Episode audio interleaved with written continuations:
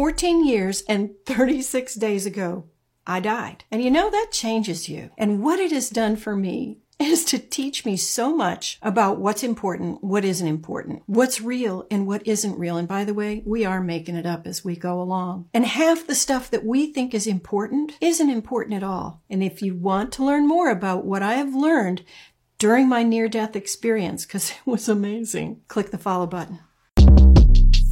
Shortcast Club